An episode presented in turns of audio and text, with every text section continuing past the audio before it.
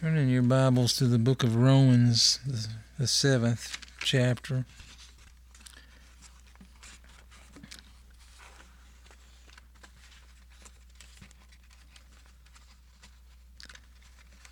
Romans chapter 7, taking up in the ninth verse. Romans 7 and 9. For I was alive without law, the law once, but when the commandment came, sin revived and I died. And the commandment which was ordained to life I found to be unto death. For sin, taking occasion by the commandment, deceived me, and it by it slew me. Wherefore the law is holy, and the commandment holy, and just and good. Was in that which is good made death unto me? God forbid. But sin, that it might appear sin working death in me by that which is good, that sin by the commandment might become exceeding sinful. For we know that the law is spiritual, but I am carnal, sold under sin. For that which I do I allow not, and what I would that do I not. But what I hate that I do. If then I do that which is that I would not, I consent unto the law that it is good. Now then it is no more I that do it, but sin that dwelleth in me. For I know that in me, that is in my flesh, dwelleth no good thing. For to will is present with me, but how to perform that which is good I find not. For the good that I would I do not, but the evil which I would not that I do. Now if I do that I would not. It is no more I that do it, but sin that dwelleth in me. I find then a law that when I would do good, evil is present with me. For I delight in the law of God after the, after the inward man. But I see another law in my members, warring against the law of my mind, and bringing me into captivity to the law of sin which is in my members. O wretched man that I am, who shall deliver me from this body of, or the body of this death? I thank God through Jesus Christ our Lord. So then, with the mind, I myself serve the law of God, but with the flesh, the law of sin. Let us pray. We thank Thee, our Heavenly Father, that You sent Your Son to die in our place carry away our sins. We thank thee for this great salvation, for thy mercy that endureth forever, thy spirit's quickening and guiding. Nothing in our hands we bring. We just thank thee for thy kindness and mercy to us by sending thy Son to die in our place. We ask that you'd open our eyes and our ears to the truths of thy word. We pray for our loved ones and brethren that are not in our midst, our pastor and his family, Heal them of their infirmities, we pray. Likewise, us, we're a needy people. We know that you know all about our needs. We just thank thee for sending thy Son to die that those needs would be met. Guide us as a church in the way of truth. We pray for our country that you'd have mercy upon it. Grant us leaders that would fear and honor thee. We pray for our pastor and his family. Keep your protective hands upon them. Oh, guide us in worshiping thee, worshiping Thee in spirit and in truth. Help us to exalt the name of Christ above every name and honor Thee in doing so. For it's in Christ's name, through the power of the Holy Spirit, we ask, and Amen. O death, that dreaded word, it silences all its opposition, wins every time. By one man's sin entered in the world, foretold in Romans, and death cometh by sin. Man dies, or dying proves that he's a sinner, or else he wouldn't die. Christ died in our place. He had no sin of his own. In Galatians 2 19, for I through the law am dead to the law that I might live unto God. I am crucified with Christ, nevertheless I live, yet not in I, but Christ liveth in me. Kind of like a body's dead and Christ is operating that body now. You look at it from that standpoint, I guess. I live by the faith of the Son of God who loved me and gave himself for me. He did not say the law was dead. It's, I mean, this is a paradox, being dead and alive. How can it be? Not half dead, but half alive. The true believer is dead to sin and alive unto righteousness. Like I said, nothing's about the law said about the law being dead. It could be ascertained that all physically living beings that are not living in Christ are walking in a dangerous position. Kind of like that spider over the fire in Whitfield's sermon, Sinners in the Hands of an Angry God. Death's been on my mind because of the execution of the condemned criminal.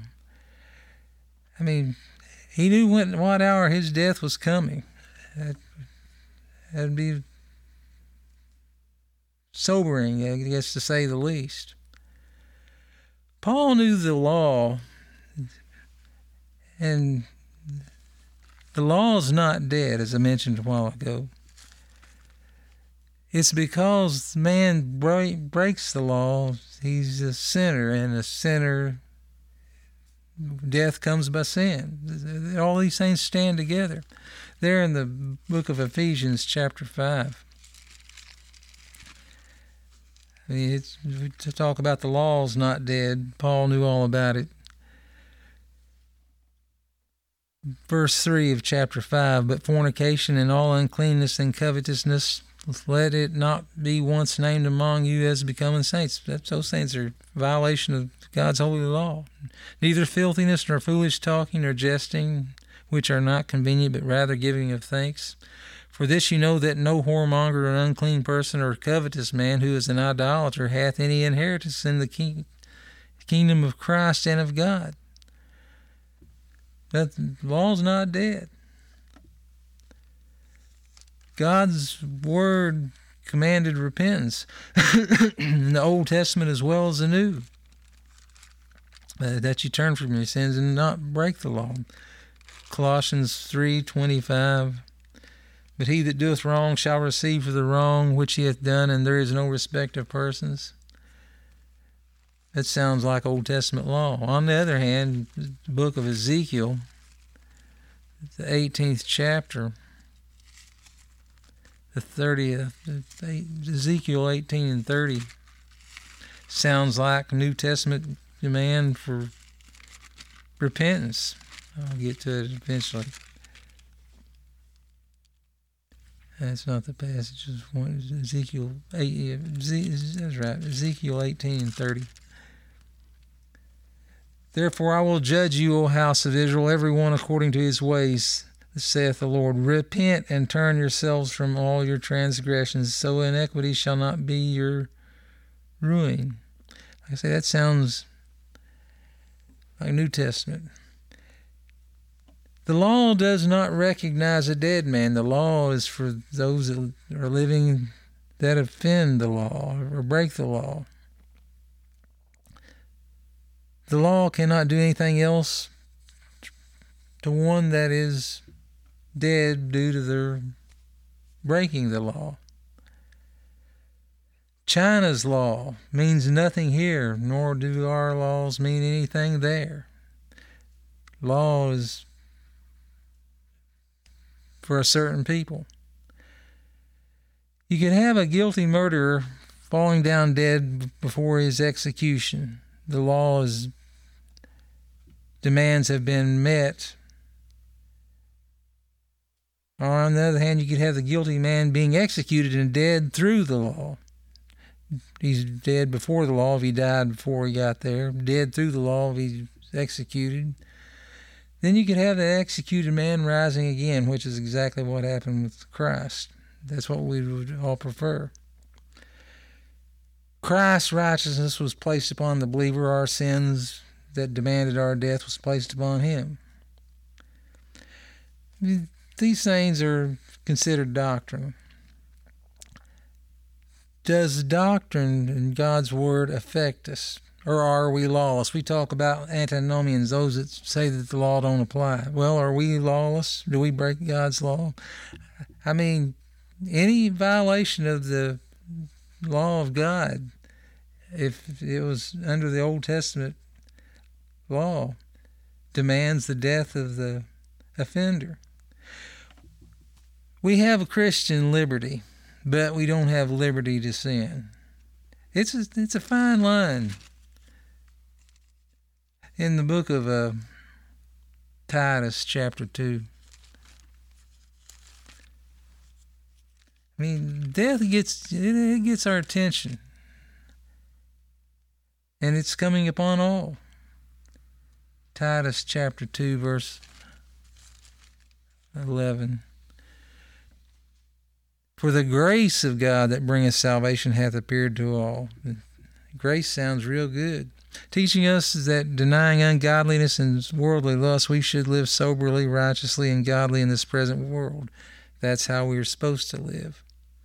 Looking, looking for that blessed hope. That's the Lord's return and the glorious appearing of the great God and our Savior Jesus Christ, who gave Himself for us, that He might redeem us from all inequity. All. Didn't say some or make us redeemable. He redeemed us, that he might redeem us from all iniquity, to purify unto himself a peculiar people, zealous of good works.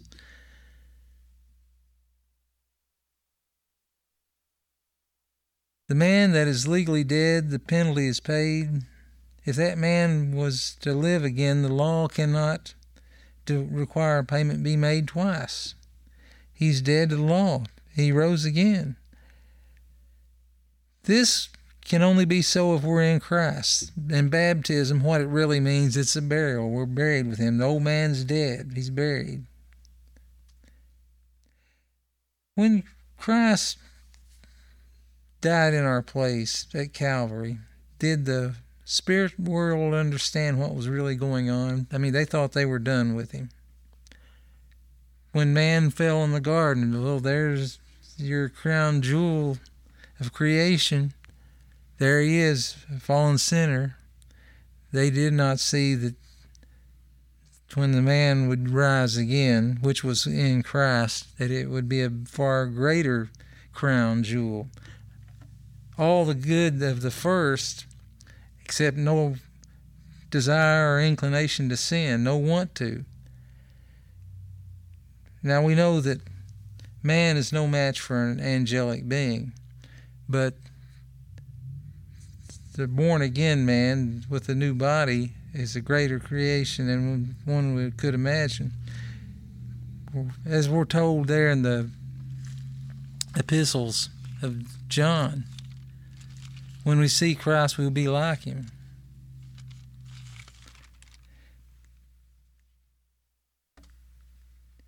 Now, now, little children, abide in him, that when he shall appear, we may we may have confidence and not be ashamed before him at his coming. Also, in the second verse of the third chapter, beloved, now are we the sons of God, and it doth not yet appear what we shall be. But we know that when he shall appear, we shall be like him, for we shall see him as he is that fallen man's going to be far greater. Things we uh, we read about we don't understand, we will in time. Like I say, did the evil forces know this that when Christ died, he would come forth from the grave? I don't think uh, they obviously didn't. I, I don't know. They must not have considered that he'd rise from the tomb. Christ did not allow death to reign in his presence.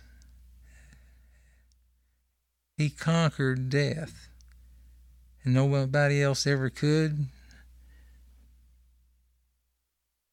And if we live in him, we're more than conquerors. Now, we're not free to live a sinful life. And the older we get, the more sinful we find ourselves to be or have been. But holiness is required of us. Without holiness, no man shall enter see heaven. That's in the book of Hebrews, chapter 12, verse 14. As they say, emphasis mine, paraphrasing mine. I'll go flip over there and read it. No holiness, no heaven, as it said. Follow peace with all men and holiness, without which no man shall see the Lord. That's what it reads in Hebrews 12 and 14. Natural man, however, thinks that all I mentioned this, I think this past Lord's Day, all that ends, all is well that ends well. He thinks that somehow man will, man will find a way out of death. It ain't going to happen. There's a way out, it's through Christ.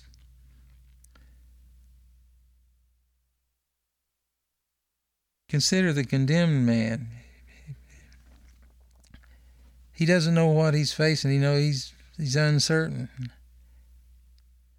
Unless Christ is revealed unto him, he, we know the thief on the cross, that was the case. But there's a difference between the saved and the lost. That's God's grace. We could just as easily be in their shoes. I'm talking about the condemned criminal. One heat of rage, one losing our senses, so to speak. I recall hearing a of a conversation. I believe it was Georgy Vins, who was a great Russian preacher. He was sent word by the authorities to quit holding worship services. And of course, he did not. Finally, the authorities sent a man after after him. That man reaffirmed to it with him you are aware that what you're doing is punishable by death. The man, who I believe was George Vin, said, "Ah, oh, death. That you, that you and I have something in common. That's our strength, greatest strength is death." He told the man, the Russian man of authority. He said, "You see, you have people's fear because you have the authority to, to kill them if they disobey the law. Death is your strongest, what would you call it, tool. He said, uh, it's also my strongest point, also because death, I'm freed. From what I understand, the authorities said, That man's crazy, leave him alone. Man was foreordained to this death in the garden due to his sin. In the book of Romans, chapter 5, I believe it says, Death comes by sin. And as I mentioned a while ago,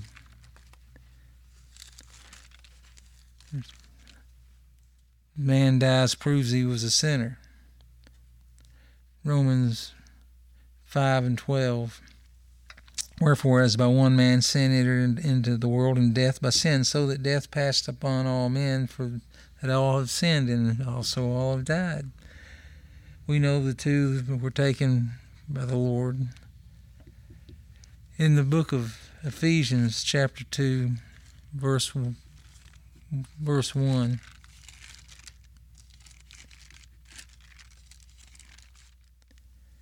And you hath he quickened who were dead in trespasses and sins. The body was alive, but by these bodies, as we know, are only one heartbeat away from death. Wherein in times past you walked according to the course of this world, according to the prince of the power of the air, the spirit that now worketh in the children of disobedience among whom also we all had our conversation in times past in the lust of the flesh, fulfilling the desires of the flesh and of the mind, and were by nature the children of wrath as others. That's natural man. Dead spiritually. No such thing as dead, deader, and deadest. That we know well.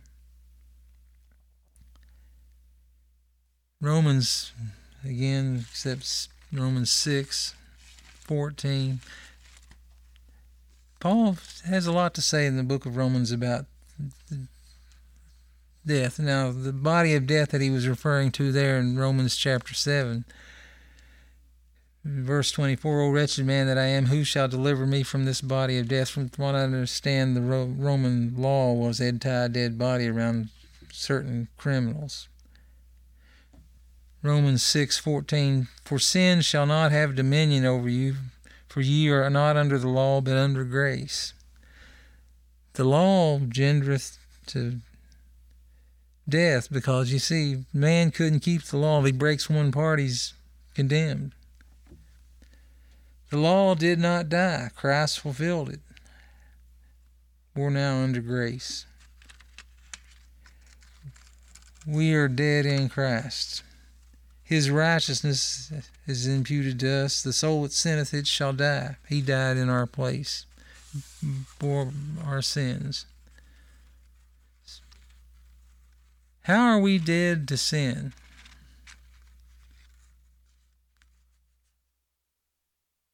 Does sin rule in our lives? I guess that's the way to look at it. Sin brought death to a very good creation. Everything was very good, nothing wrong with it. Man had a, a tree to eat from that he would live forever. In the others, just various places in Scripture, Isaiah 55 and 12.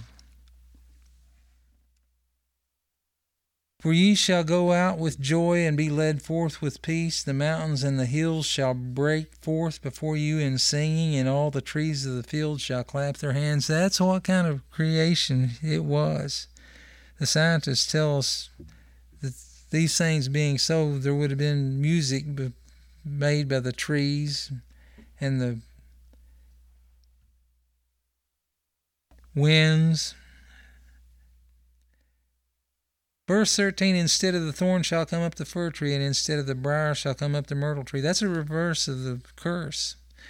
And it shall be to the Lord for a name and for everlasting sign that shall not be cut off.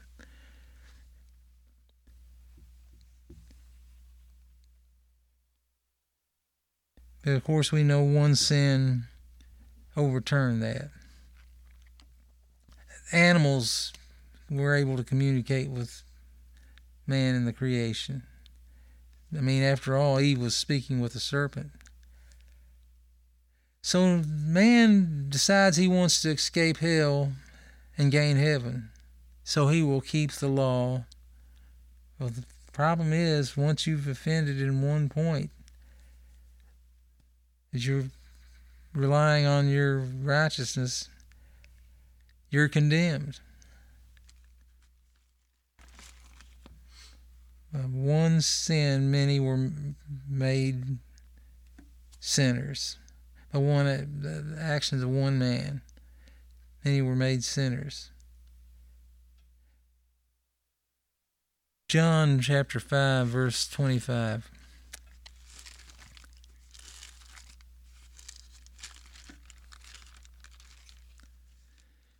Verily, verily, I say unto you, the hour is coming, and now is, when the dead shall hear the voice of the Son of God, and they that hear shall live. Not everybody will hear. Those that do hear will live. For as the Father hath life in himself, so he giveth the Son to have life in himself, and hath given him the authority to execute judgment, because he is the Son of Man we see who the judge is. He's the same that died in our place on the cross. He's a righteous judge. He's not going to lose a one. The hour is coming in which all that are in the grave shall hear his voice, and shall come forth, they that have done good unto the resurrection of life, and they that have done evil unto the resurrection of damnation. It's two separate resurrections.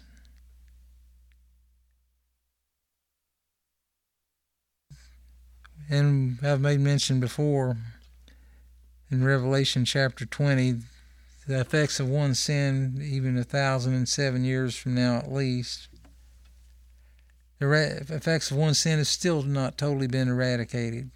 So we see what sin does. brings death. It's that simple. What was the man told? The day that thou eatest thereof, thou shalt surely die. Now we live under grace, not under law. The law can only condemn. We're under grace. You mean I can come un, become undead by simply believing?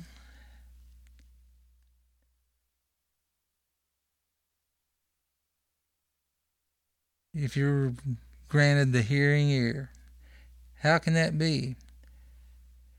Over in the book of Jonah, Jonah died. I mean, most people don't consider that. Jonah was in the whale's belly for three days and three nights, like Christ was in the heart of the ground. But Jonah died. Jonah, chapter 2, verse 2, and said, I cried by reason of my affliction unto the Lord, and he heard me, and out of the belly of hell, the word there in the marginal note is the grave cried I, and thou heardest my voice. For thou hast cast me into the deep, in the midst of the seas, and the floods compassed me about, and all the billows and thy waves passed over me. Then I said, I am cast out of thy sight, and I will look again toward thy holy temple. Now, the Jews, when they prayed like Daniel did, was facing Jerusalem. That's or that's a city of the living God. That's what it's referring to. Uh, yet I will look again toward thy holy temple. The waters compassed me about, even to the soul, and the depths closed me about, and the weeds were wrapped around my head. I went down to the bottom, the cuttings off. This is called the earth with her bars about me forever. That's death. Yet thou hast brought me up from up my life from corruption. The word there, the note is the pit. O Lord my God, when thou when excuse me, when my soul fainted within me, I remembered the Lord, and my prayer came into thee, into thine holy temple. They that observe lying vanities forsake their own mercy. But I will sacrifice unto thee with a voice of thanksgiving. I will pay that that I have vowed. Salvation is of the Lord. It's a great thing. That's life, eternal life. That's why it's called eternal life. It'll never end. But in closing, we cannot live the life of the wicked. We cannot do that which the body and the the sinful person would prefer to do. Galatians chapter 2 verse 20 For I am crucified with Christ nevertheless I live yet not I but Christ liveth in me like the body's dead and Christ takes over oh that's a good illustration in the life which I now live in the flesh, I live by the faith of the Son of God who loved me and gave himself for me. Over in chapter 5, same idea in verse 17 the flesh lusteth against the spirit, and the spirit against the flesh, and these are contrary one to the other, so that ye cannot do the things that you would. That's our life. We're to live our life for Christ.